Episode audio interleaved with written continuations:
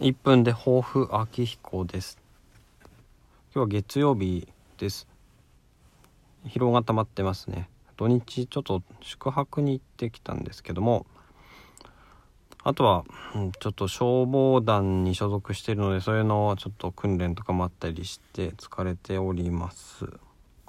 あまりこの、うん、なんだなインターネットでの発信において消防団に入ってるってことは多分行ったことないと思うんですけどもまあ正直きついですね。いやその行事が多い年があって訓練とかが多い年があってそういう年は結構きついですね。そうでなければ大したことないんですけどね。あ子供たちがね最近なんだろうな。うん。難しくて。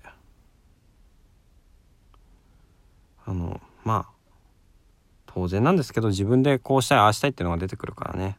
まあ怒らない叱らない、えーえー、きついことを言わない。きついことを言わない。そうだな。そういうことをやっていきたいなと思うんですけどね。ではまた。